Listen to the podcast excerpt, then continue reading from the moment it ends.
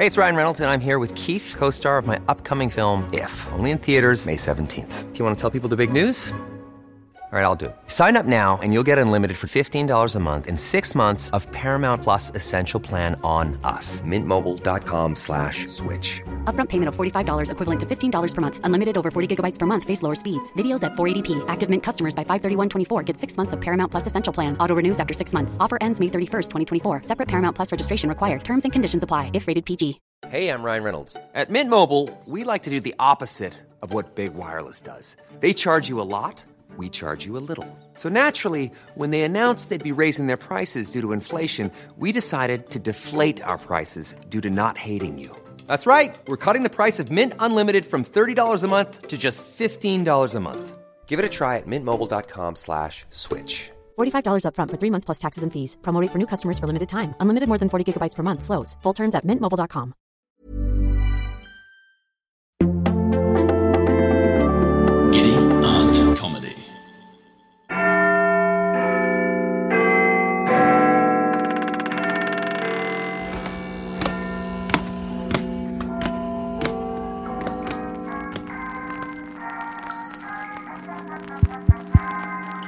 Again, and welcome back to my basement for another roundup of the events of the last week. Stay tuned to hear all the hot gossip on the public inquiry into COVID, the latest developments in the saga of who paid for my cushions and curtains, what David Cameron gets up to when he's not shagging dead pigs, and who's responsible for the spread of the new Indian variant.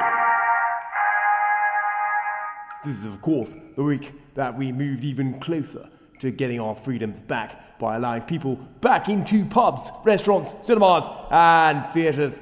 However, there is still a need to be cautious, so we have given some very clear advice. Our helpful messaging has included such gems as the pubs are open, but we'd rather you sat outside in the pissing rain. Uh, it's okay to hug again, but only if you've had two vaccinations and are wearing hazmat suits. And who could forget, you can legally travel abroad again, but you're an idiot if you do. So, enjoy your newfound freedom, but please don't leave your house.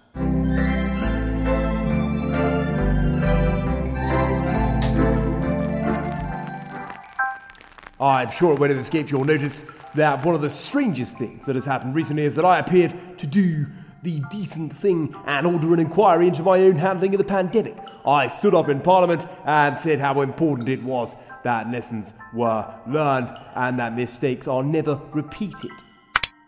So, Mr. Speaker, I can confirm today that the government will establish an independent public inquiry on a statutory basis with full powers under the Inquiries Act of 2005, including the ability to compel the production of all relevant materials and take oral evidence in public under oath. And as you heard there, I explained how this won't be some namby-pamby independent or internal inquiry. No, this is going to be a full-blown judge-led inquiry that will have the power to compel production of all relevant evidence. Ah, uh, now the more cynical among you may be thinking, hang on a moment, what, what, what's all Bozza up to here? Well, that doesn't sound like him. Uh, has, have he finally lost his marbles? Because when you consider the complete bollocks up I've made of handling the pandemic, why on earth would I want someone digging into all that and laying bare the detail of what an incompetent tit I've been? And, uh, and you're right, of course, uh, except I haven't lost my marbles because there is something else afoot here. Fear not, dear listeners, for this is all part of my cunning plan. Allow me to explain. Uh, there are two main reasons for me choosing to have an inquiry. Firstly, Dominic Cummings is appearing at the Health and Science Committee in a week's time, and he's going to spill his guts. He won't just be stirring the shit, he'll be putting it into a blender and making me a smoothie with it. There is no doubt at all that he will tell everyone what a dithering prat I've been and how my delays have cost thousands of lives, and there's absolutely nothing I can do to stop that. So, my only option is to get in first with my announcement of an inquiry to make sure that it doesn't look like I'm just reacting to what he says. Uh, and secondly, but most importantly, I'm choosing to have a full public inquiry because only that sort of inquiry will take so long that it won't report until after the next general election. by which time you'll already be stuck with me for another five years. How can I be so sure that there will be an election before it reports? Well, uh, the average inquiry takes about two and a half years. The uh, Chilcot inquiry took seven years. So fingers crossed for, for another one of those. But I've, but I've helped things along uh, by, by saying that uh, we won't even start the inquiry until spring 2022. And if you've really been paying attention, you'll, uh, you'll have noticed that the timing of the next election will be back within my control once we get rid of the Fixed Term Parliament Act, which, which is another, another of those things I announced in, in last week's Queen's speech. So, so instead of having to wait until 2024 for that, I can, uh, I can bring it forward to 2023. Uh, but, but by the time the inquiry reports on how awful I was, the plebs will have already been fooled into voting to keep me in power forever. So hurrah for Bozza!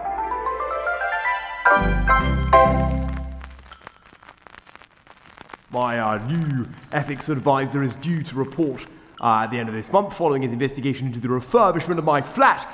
He will have to decide whether I broke the rules on uh, declaring political donations when I accepted backhanders to cover the cost of turning my flat into a Turkish brothel. Uh, now, some of you may recall that his predecessor carried out an investigation into Priti Patel and found that she did break ministerial code by kicking the shit out of her civil servants, but of course I refused to do anything about it, so he had to resign. So, this new chap uh, has a very important decision to make. He can either find that I'm uh, entirely blameless and keep his job, or he can do his job properly, find that I broke the ministerial code, then resign. Uh, as this is a completely independent process, it is of course entirely up to him what he does. But you can rest assured that either way, I'm not going anywhere. So hurrah for Bozza again! There are so many examples of cronyism in government at the moment that it's getting very hard to stand out from the crowd. So I want to recognise the outstanding achievement of one of my colleagues by giving a Crony of the Week award to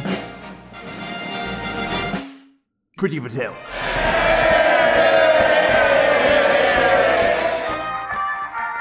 Uh, you, you, you, may have read last April, Priti took a bit of time off from bullying her civil servants uh, so that she could lobby Michael Gove about giving a uh, £20 million PPE contract to a friend of hers. Uh, apparently, her lobbying involves uh, an uppercut and a swift one-two to the gut, uh, followed by a headlock and a nuggy. all to no avail, as, as it turns out, because her friend wasn't given the contract. the, the, the, blatant cronyism wasn't the reason he didn't get it, of course. No, that, that would that would have only counted in his favour. He didn't get the contract because the masks he was offering were the wrong sort and completely useless. Uh, probably, probably gimp masks left over from the Conservative Christmas party. Uh, however, the story does have a happy ending because uh, a few weeks later, Priti's chum was awarded another contract worth five times as much, which just goes to show that this system really does work. Anyway, I'm just keeping my fingers crossed that uh, this little episode gets lost among the dozens of other such examples of blatant cronyism flying around at the moment. I certainly hope so, because the alternative would be for me to go through the charade of Priti being investigated again, and then having to ignore the findings again. And now we come to my shortlist for uh, Shiny Face Smarting entitled Prig of the Week Award. Uh, this award was uh, very easy to choose because there was only one name on the shortlist David Cameron. Ah, yes, the most diverting form of entertainment last week was watching David Cameron being grilled by MPs about his involvement with Greensill Capital. Ah, he wouldn't discuss how much he was paid to bombard his chums in government with texts and emails, but he did say it was substantially more than his 150k Prime Minister's salary. Well, I was paid an annual amount, a generous annual amount, far more than what I earned as Prime Minister and I had uh, shares, not share options, but shares in the business, which vested over the period of time of my uh, contract. I mean, there's only one proper response to that sort of sleazy self enrichment, and that is to say, the jammy bugger. What, what, why can't I get a job like that? Of course, uh, Cameron was a hapless innocent in this whole sorry business, uh, if you believe his version of events, and, uh, and he blamed his actions on the lack of clarity about what sort of role is or is not appropriate for a former PM when he leaves office. Uh, he felt there should be some form of advice for people in his situation. Otherwise, how are you supposed to know that you shouldn't exploit their contracts to get their hands on millions of pounds of taxpayers' money to feed their dodgy boss's failing company and make themselves a fortune? Fair point. Uh, when you consider that we Tories don't have a moral compass, so, so without some form of written guidance, it's inevitable that we will revert to uh, sticking our snouts in the nearest trough. Uh, meanwhile, Cameron availed himself of the usual employee perks, like using Greensill's private jets to fly to and from his third home in Cornwall. But, but you have to feel sorry for the chap. I mean, after all, he lost his job when Greensill went tits up. And yes, there were 5,000 steelworkers who lost their jobs as a result of it, but to be fair, they didn't stand to gain 60 million pounds if his scheme had worked. So, so, so, so in a way, Cameron lost far more than he did.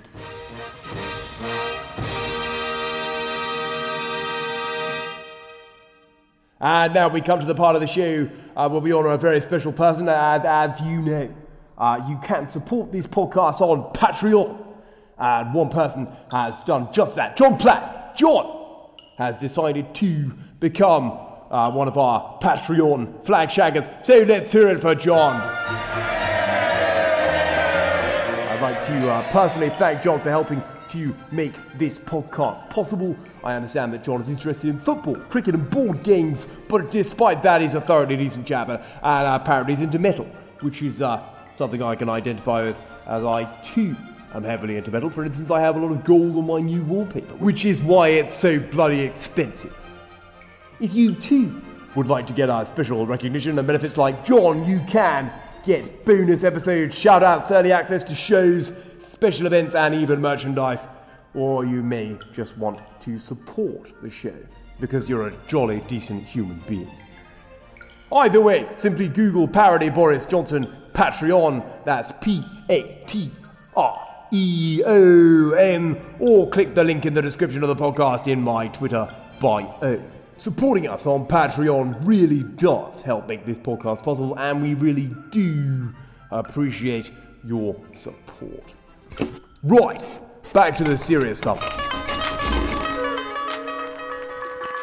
On Friday, I warned everyone that the new Indian variant might possibly cause a delay to the planned relaxation of the rules in June. Uh, Sage said the variant could be 50% more transmittable. Uh, it is now uh, spreading in several parts of the country, and cases in some areas have almost trebled in the last week. Uh, pretty scary stuff, but, uh, but the great mystery, of course, is uh, how this dangerous variant got into our country in the first place. I mean, it's not as though we didn't have a plan to prevent such things. It was, it was a tried and tested plan, a plan we've used successfully three times already. That's right, the plan was to wait until it was too late before doing anything.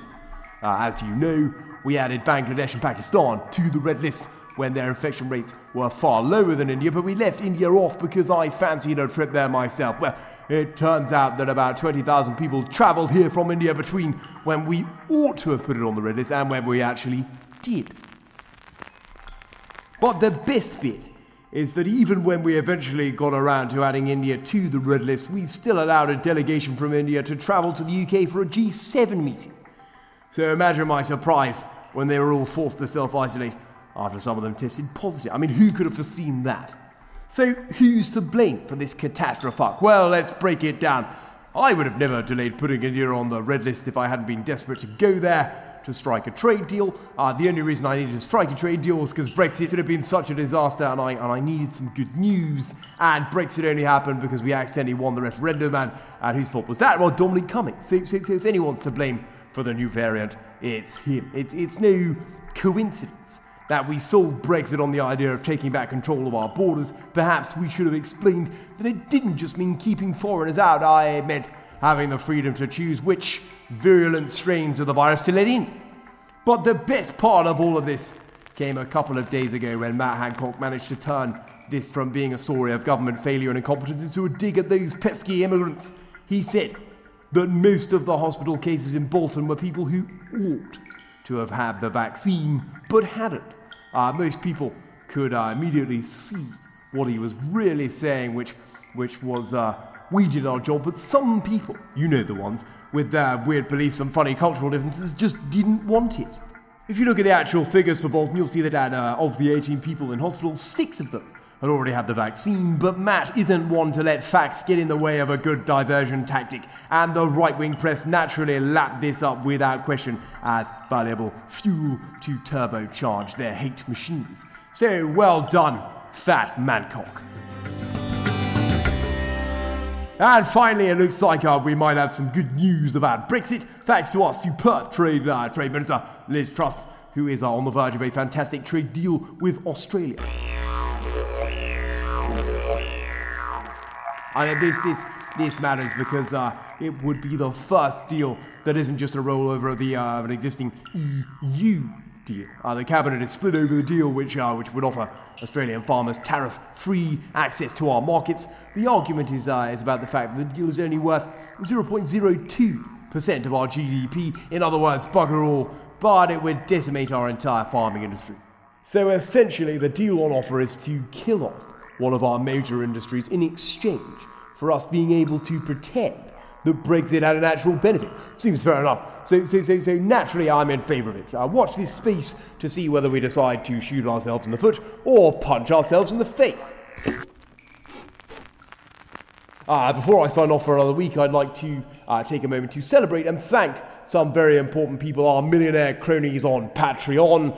Uh, these are some of the some of the people who've supported uh, this podcast through Patreon and who get a, an extra special mention for being so generous. So let, us hear it for Milton Yates, Louise Cassell, Diana, and Banj Jackson. Okay, folks, I'm, uh, I'm going to have to get back to work now. Those, those secretaries won't shag themselves, you know. Uh, keep an eye out for the next uh, Plebs PMQs, which comes out on Monday, and I'll be inviting your questions for the following PMQs on Monday as well. Uh, as well as uh, hearing your questions, we do like to know what you think of the show too, so, uh, so it would be fantastic if you could leave a review along with your obligatory five star rating. Uh, please do subscribe to this podcast if you haven't already. That is the best way to ensure you never miss an episode. Thank you for listening, and until next time, goodbye.